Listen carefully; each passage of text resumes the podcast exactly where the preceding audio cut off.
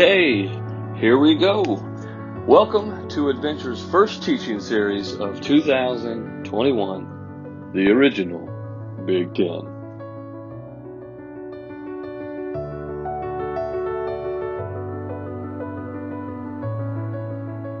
So, we're in a series where we're breaking down the Ten Commandments, or what under Judaism are known as the Ten Statements of God. The name of what we call them is just something we've made up so we can all have a common reference point.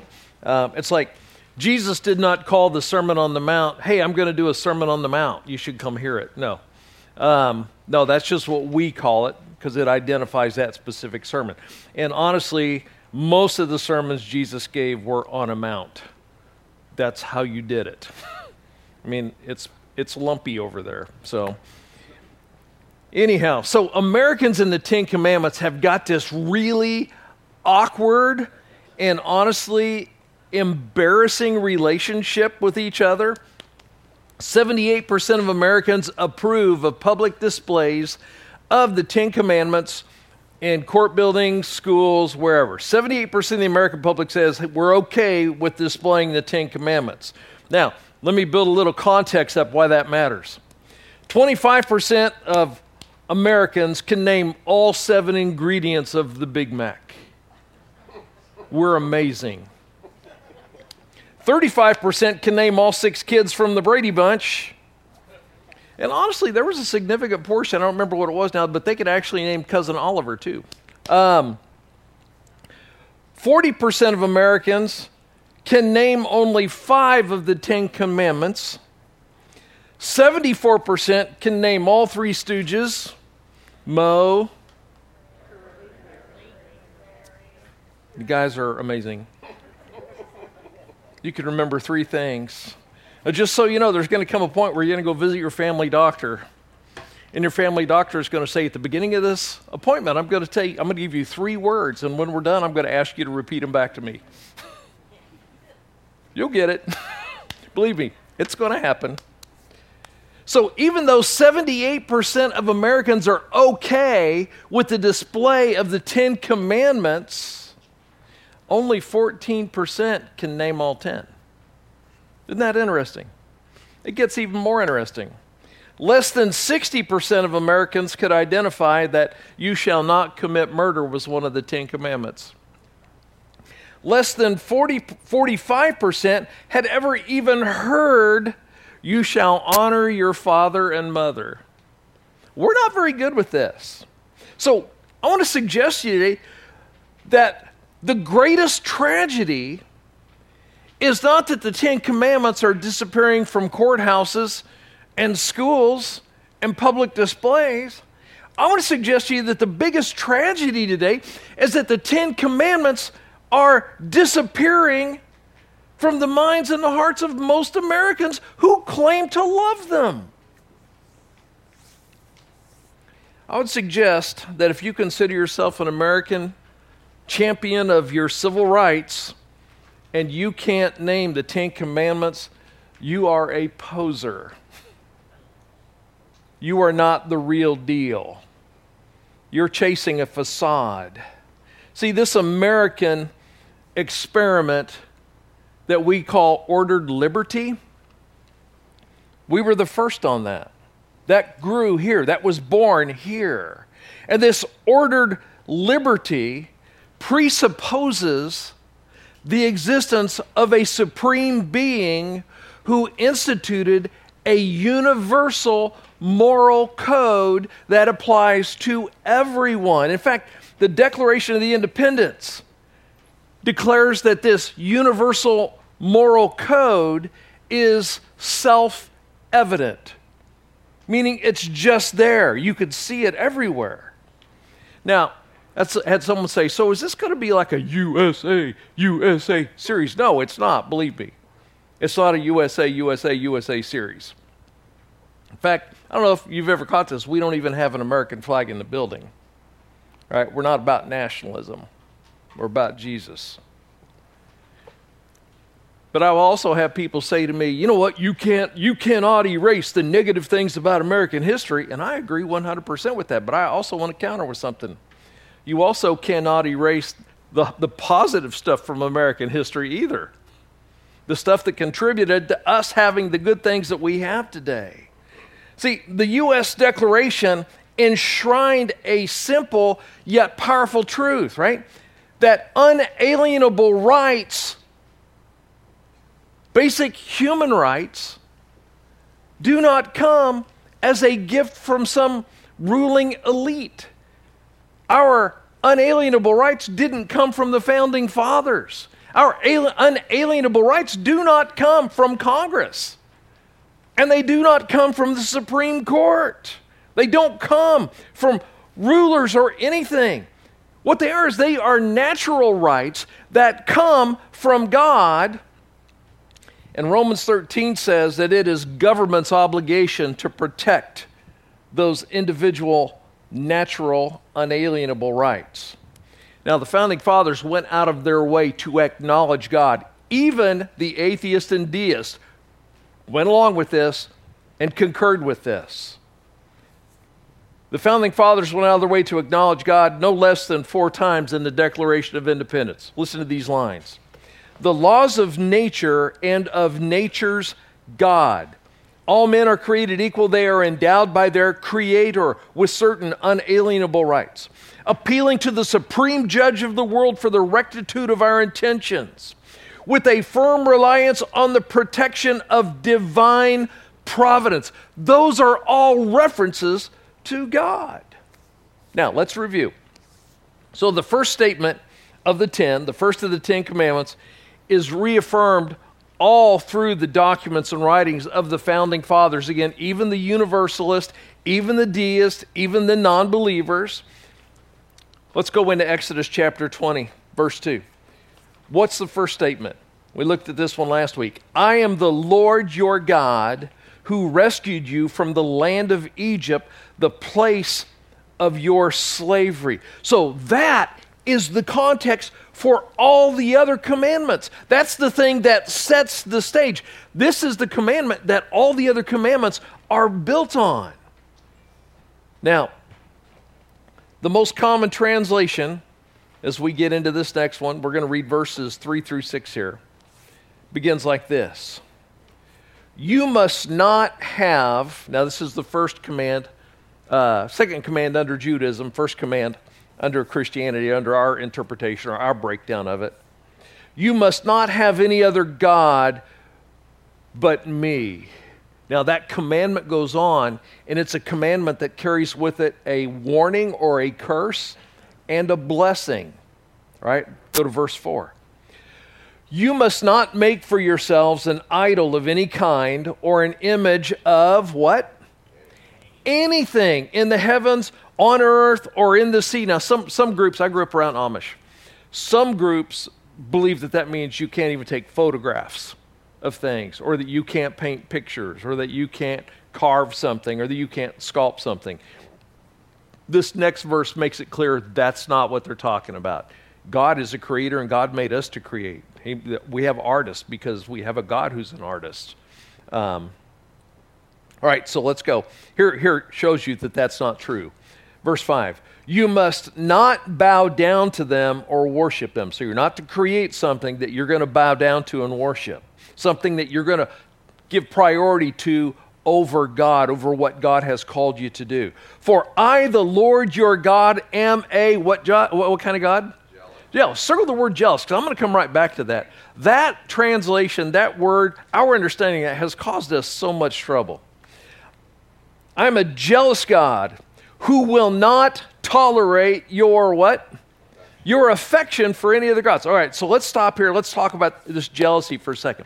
So, in our Western evangelical Christian mindset, when we think of jealousy, we always think jealousy is bad, that jealousy is a sin. Um, and uh, honestly, for us, most of the time, it is a sin. We think of it as like a child who wants to take another child's toy and gets mad about it, eventually works out a way to go get it.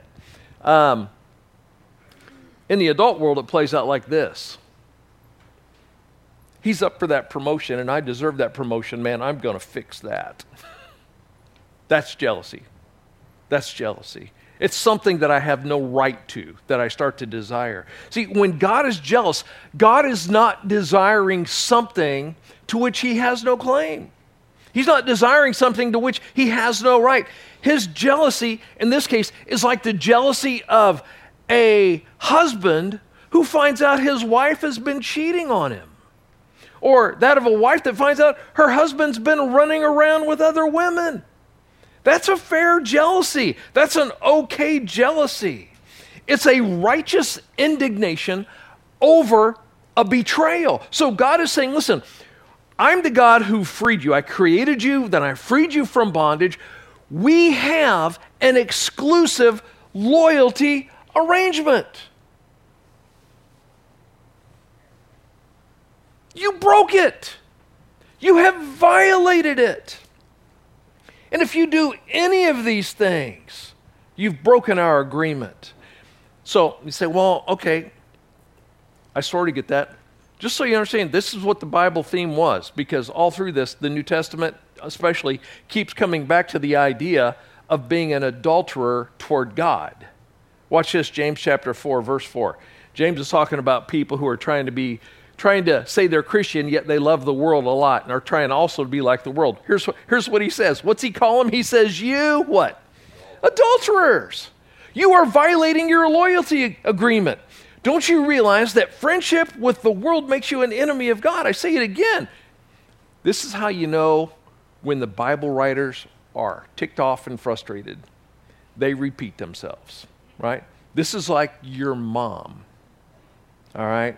She has told you something, you snake just a little bit, and she's coming back at you again, all right? I say it again. if you want to be a friend of the world, you make yourself an enemy of God. Then Jesus goes and Jesus reaffirms the same principle about you can't have a divided loyalty. He says, No one can serve two masters, for you will hate one and love the other. You will be devoted to one and despise the other. In other words, you're only going to have one master, and it's going to be the master you choose to love. All right, let's go back to verse 5. All right, the warning and the blessing. This is another thing that has caused us misunderstandings of this, has caused us a lot of trouble. All right, verse 5. He says, I what? I lay. Say, circle the word lay. We're going to come right back to it. That's not a good translation. I lay the sins of the parents upon their children. All right, let's hit pause here for one second. That Hebrew word that gets translated lay there can actually be translated like a dozen different ways. And there are better ways to translate it that are more consistent with the rest of Scripture. What you have in that I lay the sins is actually a little bit of Calvinism creeping into translation. You can also translate it, and this makes more sense that word can also be translated I watch, I observe, I see. So basically, what it should read is I watch the sins of the parents upon their children. That make more sense now? Hearing that? I, I watch the sins, I observe the sins of the parents upon their children. The entire family is affected even children in the third and fourth generations of those who reject me. So some people say, man, your God is one angry, mean dude because you're saying if I screw up, he's going to curse my kids. That's not what he's saying. He's saying, I'm watching. I see the effect that when parents dishonor God, when parents live outside the will of God, that affects their children. Right? I mean, we see it all the time. We see it with alcoholism, we see it with substance abuse. We see it with physical abuse, we see it with sexual abuse. It's that failure of nurture. It's that thing that is inflicted, it's that thing they learn by watching. Man, we even see just plain old dysfunctional relationships go generation to generation to generation because they're learning the wrong way to do it. All right, let's keep going. All right, so I, I watch, I see the sins of the parents upon their children. The entire family is affected, even children in the third and fourth generations of those who reject me. But I lavish unfailing love for a thousand generations on those who love me and obey me. He says, listen, what you teach your children about God and their relationship with God, what you model is a blessing because their relationship with God will grow beyond you, where your sin in their life will not. So God's alerting us up front that our choices and our consequences have got big blessings, whatever, against our families because they learn from us. So, honoring God is the pathway to blessing, not just for you, but for all the people around you. Dishonoring God is the pathway to destruction, not just for you, but for all the people who are watching around you. And we're going to get into this a little bit more as we go through some of this. Let's go back to the idea of other gods here.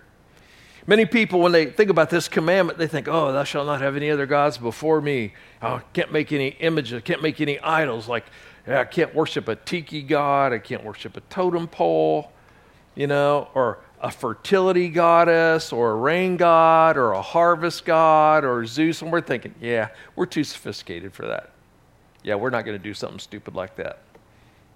Yet the irony is, not only is this commitment relevant back then, it is incredibly relevant for you and me today because it is, in many ways, the mother of all the other commandments. Why? Because we have as many false gods today, we have as many false gods today as they had back then.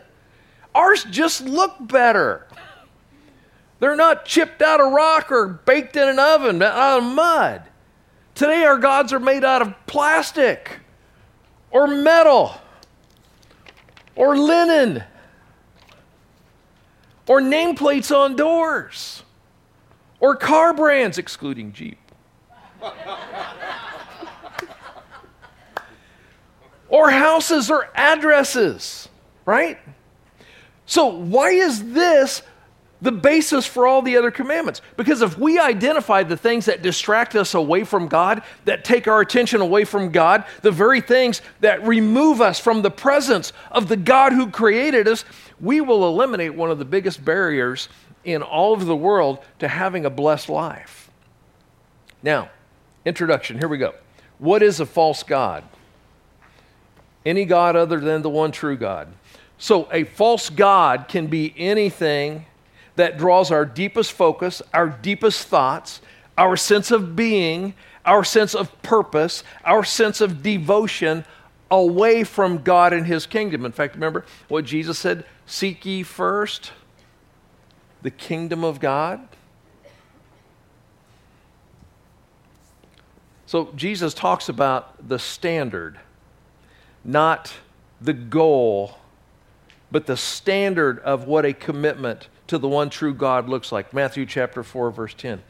You must worship the Lord your God and serve what? Only him. Only him. Luke 4. You must worship the Lord your God and serve only him. He says you don't work toward that. You don't take your whole life and work toward serving only him. No, you make a choice now. I serve only him, and you stay with that. Mark chapter 12. And you must love the Lord your God with all your heart, He's saying, look, you're going to go all in with your being. Because when you go all in, there is no room for anything else. You use God to block out the room for anything else. Anything that allows you, or anything that you allow to creep in and diminish loving God with all your heart, loving God with all your soul, loving God with all your might, loving God with all your strength, and loving all those people around you has the potential to become a false priority and take precedent over God, and that's a false God. Now, let's talk about why does this one true God, because he says you can't have any other gods, I'm the one true God. Why does this belief in the one true God matter? So, the point of biblical monotheism, again, is that there is only one God, and this one God established one universal moral code for all people. It's not subject to different regions, it's not subject to personal opinions. It comes from God, and He's the one to be worshiped. That's, that's why it is. So, why does that concept matter to humankind? All right, let me get you some stuff here. Number one. One true God means one human race. You'll have people say, oh no, the Bible, that's a racist old book. That's a racist old document. Man, that's you're just showing ignorance at that point. Listen, the ancient Persians believed the first human was so beautiful that the God who made him had to kill him.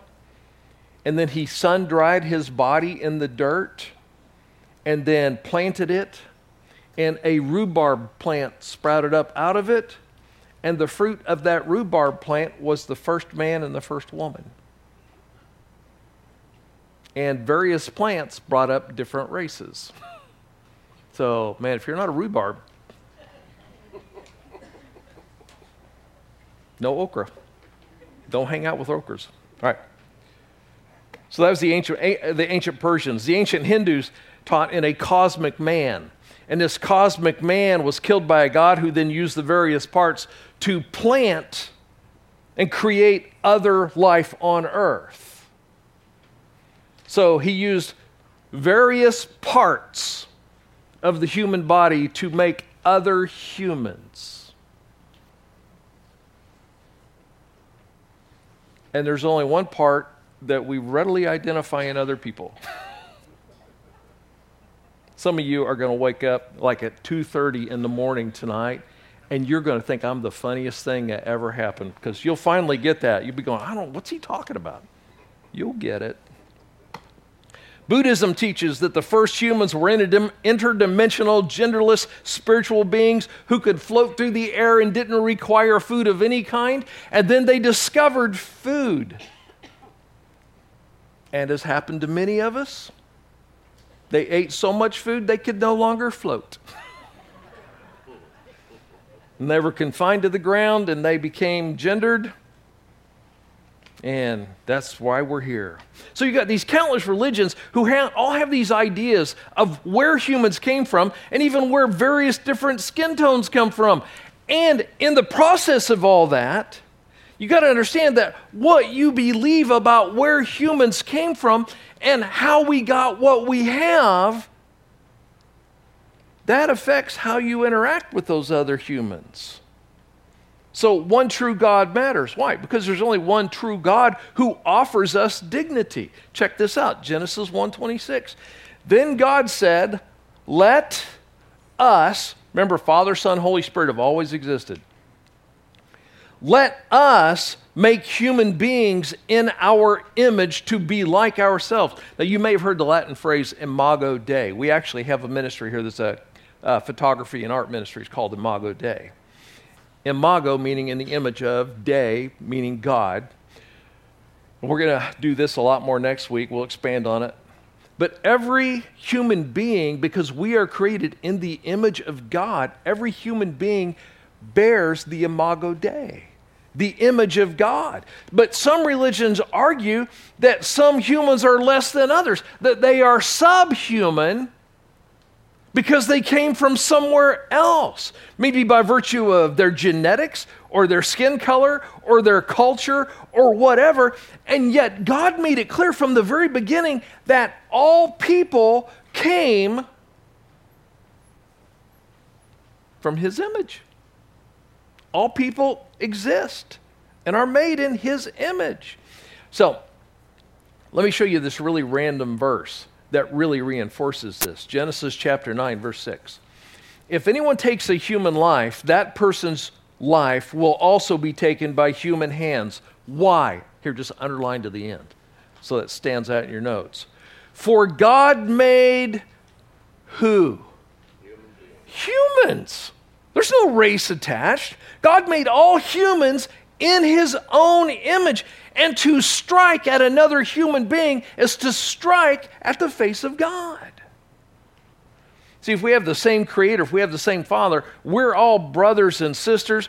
We are created equally, which was affirmed in our founding documents nationally, regardless of skin tone, regardless of hair color, regardless of the location of our birth. There is no superiority, there is no inferiority, and knowing that, we are called to treat others as our equals. Matthew 7 12. Do to who? Others. Doesn't say do unto people of your religion, do unto people that have your skin tone. Doesn't say any of that. Do to others whatever you would like them to do to you. This is the essence of all that is taught in the what? In the law. This is it. It's all right here. Luke 6:31. Do to others as you would like them to do unto you. And if you're in Christ, you're supposed to do that, but then it's also a lot more explicit toward your fellow Christians. For you are all children of God through faith in Christ Jesus. So yeah, you're children of God in the sense that you have the same you have the same creator father. But now we've changed the relationship and taken it up a notch here. You are all children of God through faith in Christ Jesus. All have been called or all have been united with Christ in baptism, have put on the character of Christ like putting on new clothes. There is no longer Jew or Gentiles. Listen, in the Jewish mind, those were the two races. There wasn't a variety. There were Jews and there was everybody else. He says there's no longer Jew or everybody else, slave or free, male or female, for you are all one in Christ Jesus. He's reaffirming this idea one human race. Number two, having the same divine parent means no group or person is intrinsically more valuable than any other. Why? Years ago, I saw Dick Clark in an interview. Remember Dick Clark? I mean, the guy who just, I never thought he'd die. I thought he'd all outlive us, you know? Kind of like Betty White. Yeah. I saw a sign the other day that says, uh, recycle, recycle. You want to leave a good planet for Betty White when you're gone? Um, so they were interviewing Dick Clark, and they said, How have you managed to stay so young for so long? And he said, I chose my parents wisely. All right, so we can't control who we're born to, can we? We can't control what socioeconomic class we're born to. We can't control where we're born. We can't. We can't control when we're born. But because every human being is created in the imago Dei, None of that matters. If we're all created in the image of God, the reality is that our value comes from our Creator. Our value comes from God, the one in whose image we're created. So there's no genetic, there's no ethnic traits that make any one of us any better or any worse than any others of us. So there's some really interesting words you hear beat around a lot today. And I suppose we have to have them at some point because they do call out sin but they all deal with uh, generally with skin tone. Racism, defined as prejudice, discrimination, or antagonism directed against someone of a different race based on the belief that one's own race is superior. So I used to do some work in the uh, old Eastern Bloc countries back in the day, and I remember sitting with a bunch of Albanians and they were talking to me about that they didn't like Serbians, they didn't like Croats, and there were some that were there with us. And it was so funny as they're sitting there saying these things, and I mean, and they're meaning it. That you know, I said, "Why don't you like them?" They go, "Well, yeah, they're not our race. We don't like them from our race." I'm looking, going, "Do you not realize you guys are all identical?" I mean, literally, same nose, same hairdo, same bad teeth. I mean, it was just a you have all these groups that are making this differentiation that, unless you're one of those groups, you have no idea. You can't even see it. All right, racism. That's bad. Colorism. That's a real thing. It's defined as prejudice or discrimination against individuals with a dark skin tone, typically among people of the same ethnic or racial group. I don't think it has to be darker skin because I've seen people tell people they're not white enough. I've seen people tell, tell their friends, yeah, you're like a white man now. You're not like, a, you're not like an indigenous person anymore. You're not like a Lakota Sioux anymore. Or, man, you're not black enough. You do that, you're not black anymore. Yeah, that's colorism. That's a sin. Then there's xenophobia. Xenophobia is defined as dislike or prejudice against people from other countries. Can I tell you, that if we were a xenophobic nation, my favorite restaurants wouldn't be here. right? And honestly, 90% of the people who are keeping me alive wouldn't be working here. It's just ridiculous. See, any of those things, whether it's racism or colorism or xenophobia, is completely against the biblical principles of love and compassion and servanthood and doing unto others what you would have them do unto you. So there's a great story about racism in um, the book of Acts. So the Jewish people, man, they had been so beat down. They had been trampled on, they'd been conquered, they'd been carried away, they'd managed to waggle their way back over a few centuries in the same spot. And so they're not the great nation that they thought they were, so they were kind of suffering from what we call small man syndrome. So they got to yell real loud and make themselves puff up and look bigger than they are, even though it's like it's like watching a five-year-old on the playground talk about how tough he is. Um, and so they absolutely, at the time of Christ, had a lot of strong racial tendencies. And they detested those non Jews. They especially detested the Romans. They wouldn't even acknowledge that the Romans were occupiers in their land. They tried to act like everything was normal and that the Romans didn't matter. But man, they hated these unclean, uncircumcised, polytheistic Roman oppressors who were there taking over everything. And the Jewish believers, just because they got saved, just because they got baptized, man, they did not flip a switch and suddenly love everybody overnight. Man, they were still not liking this concept of having to interact with people from other, other the, the other race, I guess, at that point.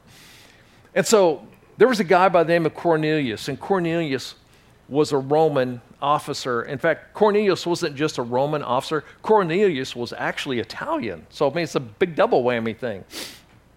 So he's an actual Italian, but he loved the Lord. We don't know his backstory, but we know that he loved the Lord. We know that he gave away so much money. He took care of the poor. He did things that the Christians should have been doing and weren't doing. And uh, so he loved the Lord, and he just keeps telling God to reveal himself to him. So God sends an angel to Cornelius and says, Listen, got this guy named Peter. He's staying, you go down, down to this little town over here, and you go in there, and there's a guy, I can't remember, I think it might be Simon the Tanner. I can't remember what his first name is. There's a guy there who does tanning. That was big deal, making leather.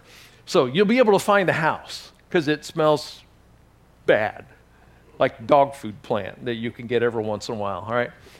So, okay, yeah, just, just smell your way to that house, and this guy Peter is in that house. And go, go have your people go get him and bring him back here to talk to you. So as they're on their way to the house, Peter's getting ready to have supper, and he's kind of he's up on the roof of this house because it's the only place that's cool. And so he's up there and he's kind of enjoying the coolness and he's waiting on supper to be ready and he's up there. God gives him a vision. And so this vision is a giant sheet comes down. As the sheet comes down it lays on the roof and it opens up spreads out. And there's you know there's turtles there's snakes there's alligators. There's all these things that the jews have they don't eat because they're unclean all these things and so he's looking there going, Oh, I can't eat that. Oh, I can see the hoofs on that. Can't eat that. You know, so he's looking at that, watching all this stuff. And this voice from God says to Peter, Peter, rise, kill, and eat. And Peter's like, I'm a good Jew. I'm not eating that stuff. I grew up knowing that's bad. I can't eat that stuff. Not going to do it. Not going to do it. And so God takes the sheep back up. So as Peter's still sitting there, God has the sheet lowered back down in the vision. There's all the animals, and Peter's looking at it, and the voice again says, Rise, kill, eat. Peter's like, so the sheet goes back up. A third time. Now, if I was God, I'd have just slammed it. but the third time the sheet comes down, Peter's realizing, okay, three times I'm missing something here. It's like God's trying to slow walk me to an epiphany. And so finally, he gets it and just that sheet goes back up in the sky, and Peter's realizing that this, the code is different now. Things have changed. There comes a knock on the door. And it's these guys from Cornelius. And so they say, We're looking for Peter. We got to bring him back to our boss's house. And so he heads back and he goes to Cornelius' house. Now, watch this, because Peter's being very transparent here. Acts chapter 10, verse 25 through 28. As Peter entered his home, Cornelius fell at his feet and worshiped him. But, kudos to Peter on self realization. But Peter pulled him up and said, Stand up. I'm a what? Human being. And what kind of human being am I? Just like you. This is a big moment. We've had a breakthrough. So they, they, they talked together and went inside. Here's mind blower number two where many others were assembled, and they were not Jews, I'll guarantee you. Watch. Peter said to them, You know how when you're just learning something and then you just say it really wrong? You're trying to phrase something that's really delicate and it comes out wrong? Here we go. Peter told them, You know it's against our laws for a Jewish man to enter a Gentile home like this or to associate with you.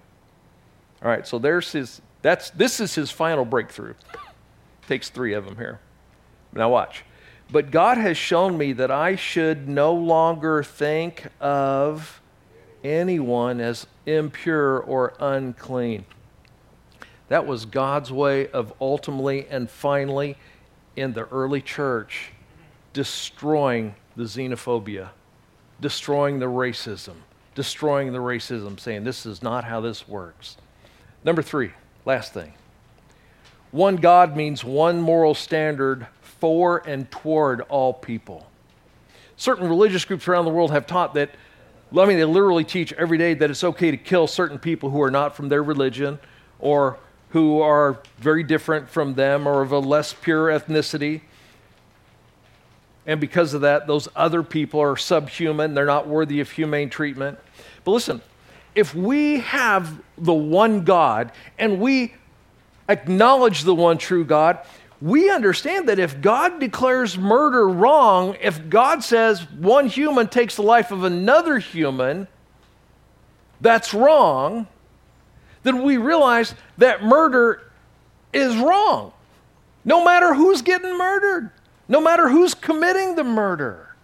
It's wrong for everyone. We can't just make a, we can't fabricate a moral code that works today because I'm ticked off. Like, I might really believe that murder is completely wrong. And then I drive down Kimberly or Elmore on Friday night at 6.30. And suddenly murder starts looking good, right? or at least a large snowplow. You see, if we have any other focus, be it a person, a place, or a thing that's worshiped, bad things follow. Bad things happen. I mean, not only things that can obviously lead to evil, such as a worship of power, a worship of race, a worship of money, a worship of flag, a worship of political candidates or party. It goes even further. Things that are often and, and can very well all the time be seen as beautiful things art, education, love. If we fall into venerating those things over God, it leads to terrible results. Art, for example. I love classical music. If you sneak up by my by my house and get up by my window when I'm in there working and I am in deep work mode, you're going to hear the Vienna Boys Choir singing Handel's Messiah, or you're going to hear Yo Yo Ma playing Bach's cello suites. Because I get in, I crank that stuff up way too loud and I listen to it. It's my white noise, kind of, you know, and it allows me to get in and work. I'm more productive when I'm listening to those. But I also know that the most cruel human beings and regimes in all of history have hidden behind classical music while committing their sins. The Germans played classical music at the crematories, the places where they're in burning these people up. Oh, I think it was the movie uh, Clockwork Orange, where they had classical music playing in the background as people raped and murdered people. Or education, take education, for example. We know how important an education can be, from preparing people for a trade to preparing people um, you know, to be able to find work or to understand the world. But in education, or excuse me, but education in and of itself, divorced from the higher ends that God created for it and that goodness should have with it, education often becomes a great evil in itself. We watch kids take off and go to university, and for four years, they are hammered at university with things that deny God. And we wonder why our kids come back struggling. Many of the best educated people in Germany supported Hitler in the 1930s. Many of the best educated celebrities in the U.S. supported Hitler in the 1930s. And almost all the Western world, supporters of the genocidal regimes of Stalin and Mao and Pol Pot and so forth were doctoral degree people. You know, there's nothing about a master's degree or a PhD that guarantees a person will be wiser, kinder, or more ethical than someone with only a sixth grade education. In fact, what you find out a lot of times is the higher the degree, the more arrogance that comes with it. And arrogance resists teaching. So let me wrap this up. So, this is why God began with I created you for freedom. If you want to have freedom, if you want to retain freedom, you need to start with these 10 statements. You need to settle for yourself that regardless of what the people around you believe, do, or say, you need to settle for yourself that you will have only the one true God, and that you will love him with all your heart, all your soul, all your mind, all your strength, and that you will demonstrate your love for him by loving all the people who are around you, created in his image, regardless of what they do. And you should never let anything else, even a university degree, even an advanced degree, stand between you and God. Let's pray. Father, we thank you so much for the opportunity to stop and look at this command today. Lord, we thank you that you gave us more than three millennia ago the keys to having a good society for a way to honor you. And yet, Lord, we have screwed that up so badly. Even your people don't know these Ten Commands. Father, help us to be faithful to you.